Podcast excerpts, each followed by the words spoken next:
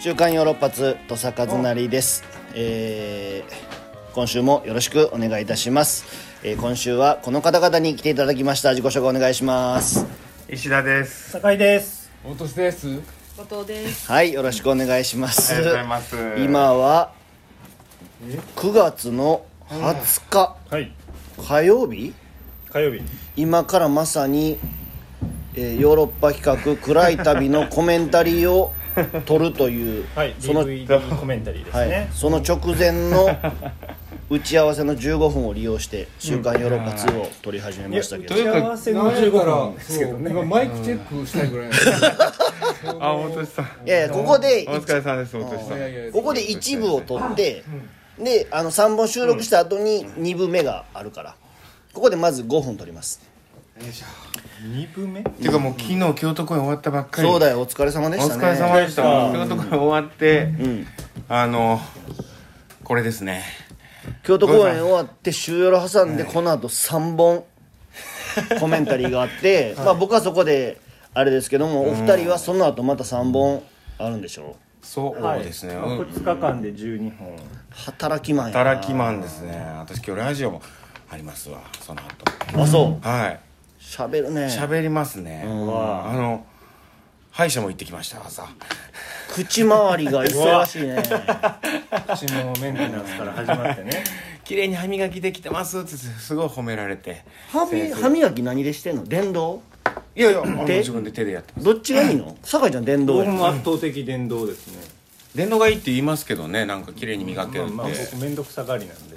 このこゴシゴシするのが面倒くさいってこともうできるだけ電気に頼りたいと思ってますちょっ とそうやな、いまあここはもう置いとこう 話ね。変な話。京都公演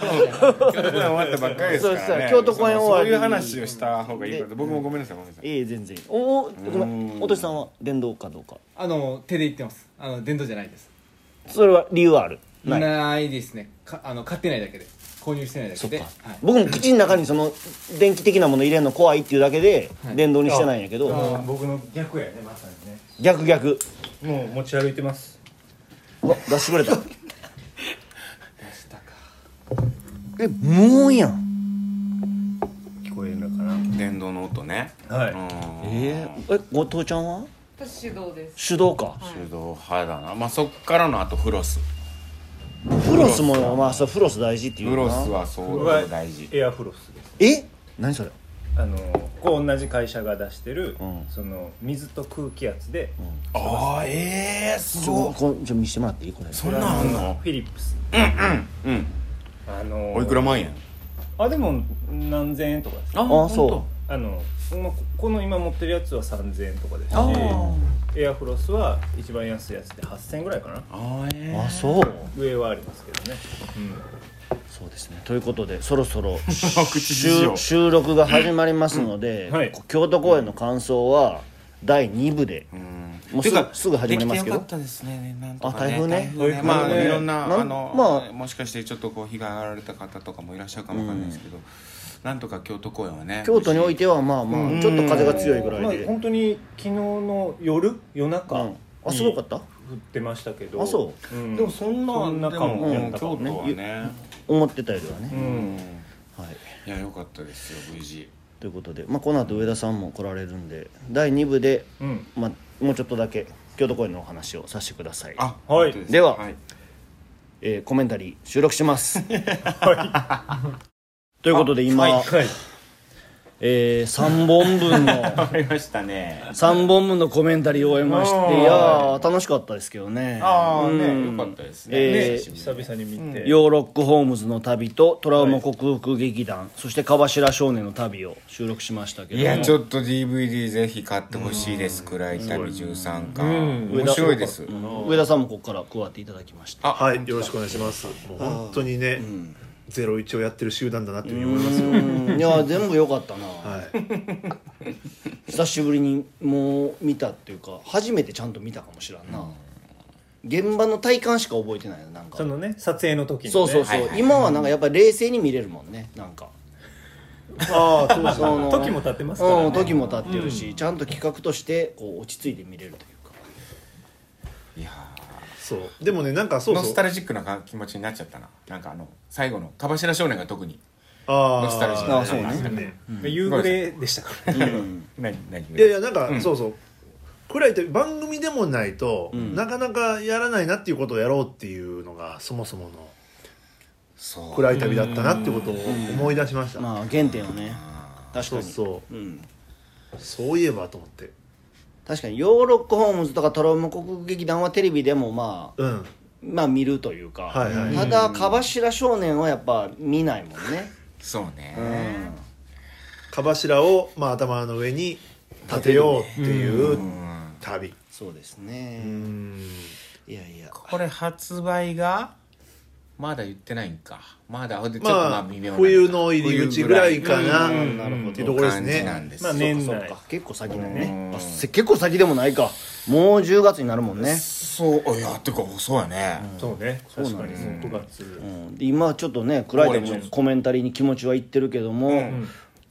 ゴーレムの京都公演が終わったタイミングなんですよねこれも中ですよ、はいでまだまだここから各地回っていくというタイミング各で、年回っていきます、んまあ、ひとまず京都公演お疲れ様でしたお疲れ様でしたお疲れ様でした昨日ね無事大俊さんはまだ見られてないんですよねそうなんですよだから別の大阪とかで見ようかなと、うん大阪かあ東あ京で最最終ですね見てほしいよちょっと思い入れある公園なんでこうやってあやっぱりあそうだのね文芸女子としてこれおや父っさてんまがしたしあ文芸女子デビューぐらいいやではないですねあデビューでもないデビューはねブルーバーズブリーダーズですああそうそうあれがすごく覚えてます文芸女子デビュはないるほーあどじゃあもう全然前やんか、活躍できなかったってことだなそれはいやそうかもしれないですそうね大俊さんが活躍してたらもうちょっと上演時間伸びてたはずやからな確か1時間では終わらにない助けられなかったまああのヨーロッパ通信あのね、あのパンフレット、うんうんあー今公演のパンフレット、うんヨーロッパ通信でね上田さんがあの松井君とうん対談,、対談載ってますけどそこにも詳しくね書かれてると思うんですけども当時ともと松井さんが文芸女子で入ってて、うんちょっとそこでこう切り替わりがあったというかね、まあまあっていうかけどね途中からもう一緒にやってたんですよ、うん、はいはい、はいは二いっ人て体制でねいうのがあって、うんまあ抜けでもそのさ当初当時の大俊さんと松井さんなんてまだ20代前半でしょですしもう大学生ですからそのライバル意識みたいな感じはあったまあなのあんまなかあなかったんやったんですよね同級生うん同級生でお互い尖った感じはなかったんやいやもうなかったかな普通になんかご飯食べたりして友達って感じだったんや気がしました大学生はういんそうよそうだよねだうん松井さんは履修登録をしに東京に戻ったんですよね帰ったかはいうん途中でねそっかうん僕らもい言うて29 29ですうん29 20代まあ20さんアラサーですよねいわゆアラるサーうん20代終盤からうん30代にかけてなるほどねそうだよその頃ですあの劇見に来てぜひパンフレット買ってほしいですなんか その見てくださった人の感想でさやっぱ懐かしい気持ちになったとか、泣きそうになったっていう感想をよく見かけるけど、それはどういうところなのああどうなんだろうでも僕それは、えそれはさいあの初演を見てるからっていうことの感想なのいやかなだかじゃらあなくのて内容がそうなのかな内だ容かでら土なんか諏訪さんと喋ってて、うん土の感じとかじゃないっていう話はしたのよでもねこう本当にね、こうあの心が冷えるシーンとかもあるじゃないですうか、ん、まあそのシーンに、うんこうそのシーンの後にこうちょっとなんでしょうねうんやっぱり優しい場面もあったりしますから、うんいやでもほんといろんなあれがあるみたいよ、えーいいなとかっていう人もいれば、まあ、とにかく笑ったっていう人もいれば、怖かったとかさ、うんうんあと泣きそうになったとかさ、全然違う全然違う芝居見てんのかなぐらいいろんなの感情が うん、それぞれこう捉え方違うのよまあ、泣きそうになったのと懐かしさは割と近しいやんあ近いうん怖いっていう人いたよまあ、怖さもまあわかるなうん、っていうかこまあここだけの話っていうか、ん受けてることないですかいやありがたいよ本当にありがたいあーただそのやっぱ当時の記憶はい割とあるからさ、ええあれっていうところもなんかあーまあまあまあだからあーここもっといや受けてたけどいやそれはもう劇自体のバランスが変わってるからあ昔はここもっとはいはいはいやけどあやっぱまあそれは流れ的に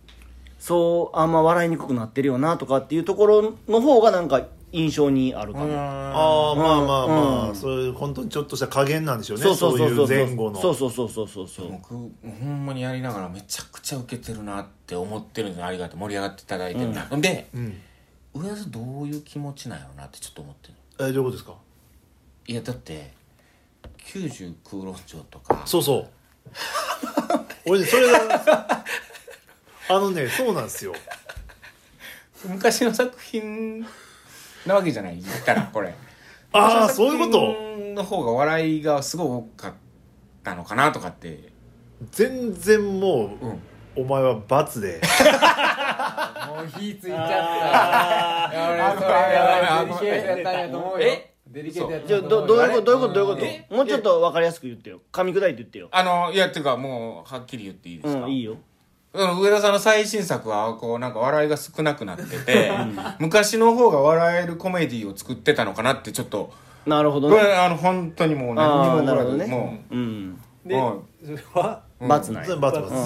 罰それ罰ですよ。いやもうあもう文系女子 もデリカシーのないことを今すごい言ったんやけど、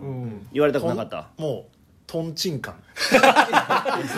理由をそのちゃんと 演者は割と肌で感じてるはずやからそうなそうなんですよとんちなんんかあ感れやからなってすごい思っちゃって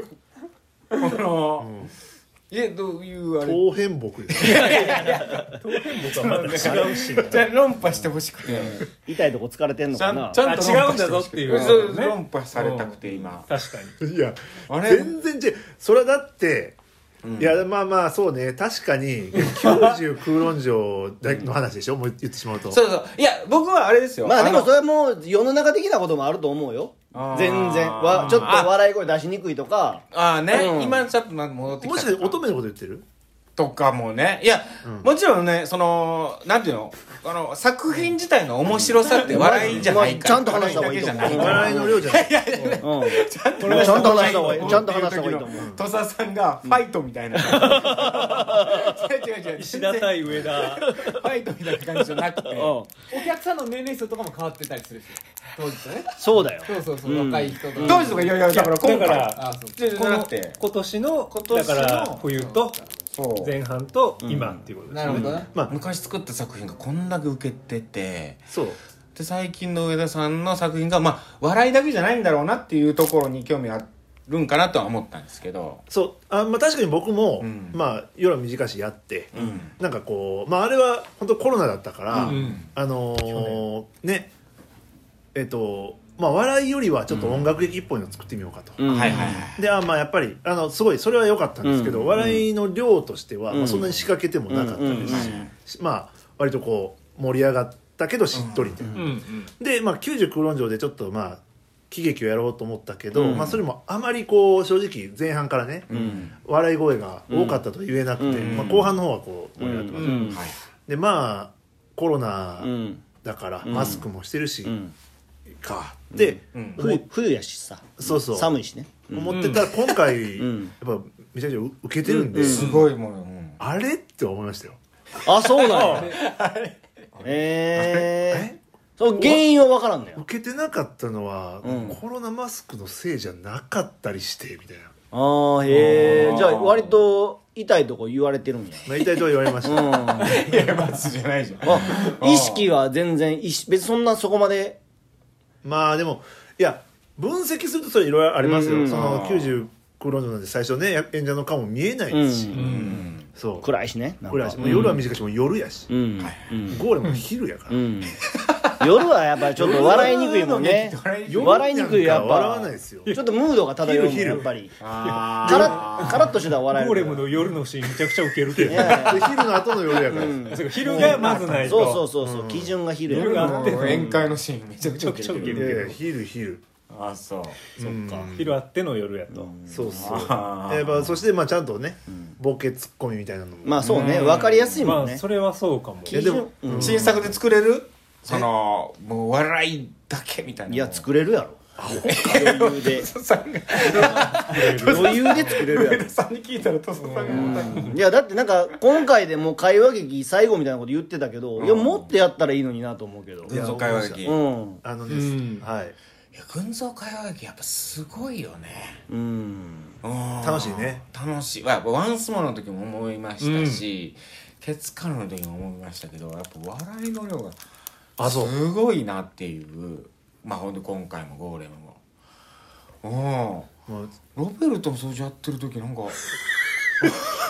いやだから会話劇なんやな上ちゃんの原点いやそうかも、うんいやいろいろあるんですよロベルト操縦も、あのあ違うなでもそれはちょっと違うか、うん いやなんかね あのこれあの聞いた理論でうんあの片桐仁さんに聞いた理論で、うんうんまあいやこう後ろが、うん舞台の後ろが背景が抜けてるとダメなんですよとえーへー後ろのパネルが結構うん客席に競ってないと、ううんん要は近かったら笑い声って起こりやすいけど、うんそのホリゾントとかで抜けてると受けにくいんですよ、うんうん、ああだから確かロベルトは、うんうんガランとして砂漠やったから、うんああ、なるほど受けてないかったなと思ったけど、うんうん今回今回別に上は上は抜けてるし上抜けて空うんそうかうんって今思って違うかうんっていやーでもそのねあの亀ちゃんが印象的なこと言っててやっぱ今回めちゃくちゃヨーロッパ企画の劇をやらせてもらってるっていう、って言っててあーうんなんか魚影の時は、うんまあもうもちろんねヨーロッパ企画だったけど、うんなんか今回特にこまあねう群像会話劇で、うんなんかこうアンサンブルでみたいな感じで、まあそなのんかヨ印象ーロッなパんだな企画の劇やってるなっていう感じがして、うんいやちょっと勉強になりましたね本当おうーんが過去の自分のやつをやって、やって、うんああまあやっぱりこれかっていうふうに思いましたねうんそのね文房具でそのねホッチキスの芯とかねでもいい けどそうねまあそれを挟まんとは会話劇のありがたさもちょっとね 毎回やってたらもうええわってなるもんねそうそうそうそう、うんなんか新しいことないんか、うんうんなりますかうら、んちょっともう皆さんがちょっとやっぱり笑い声が少なくなってきた頃にうん会話劇をやって導導入入してもうんう次回も勘違いコメディああ面白いね原点勘違いすれ違いすれ違い、 あいやどうなん石田後ろでしょううんいけるのかなはい、まあ頑張りましょうちょっと引き続き頑張りましょうはいありがとうございました、すいません急遽取りましたけども、東京公演この後ありますので、はいぜあぜひひぜひお願会いし場にます足をお運びいただければと思いますではまた次回も聞いてくださいさよならさよなら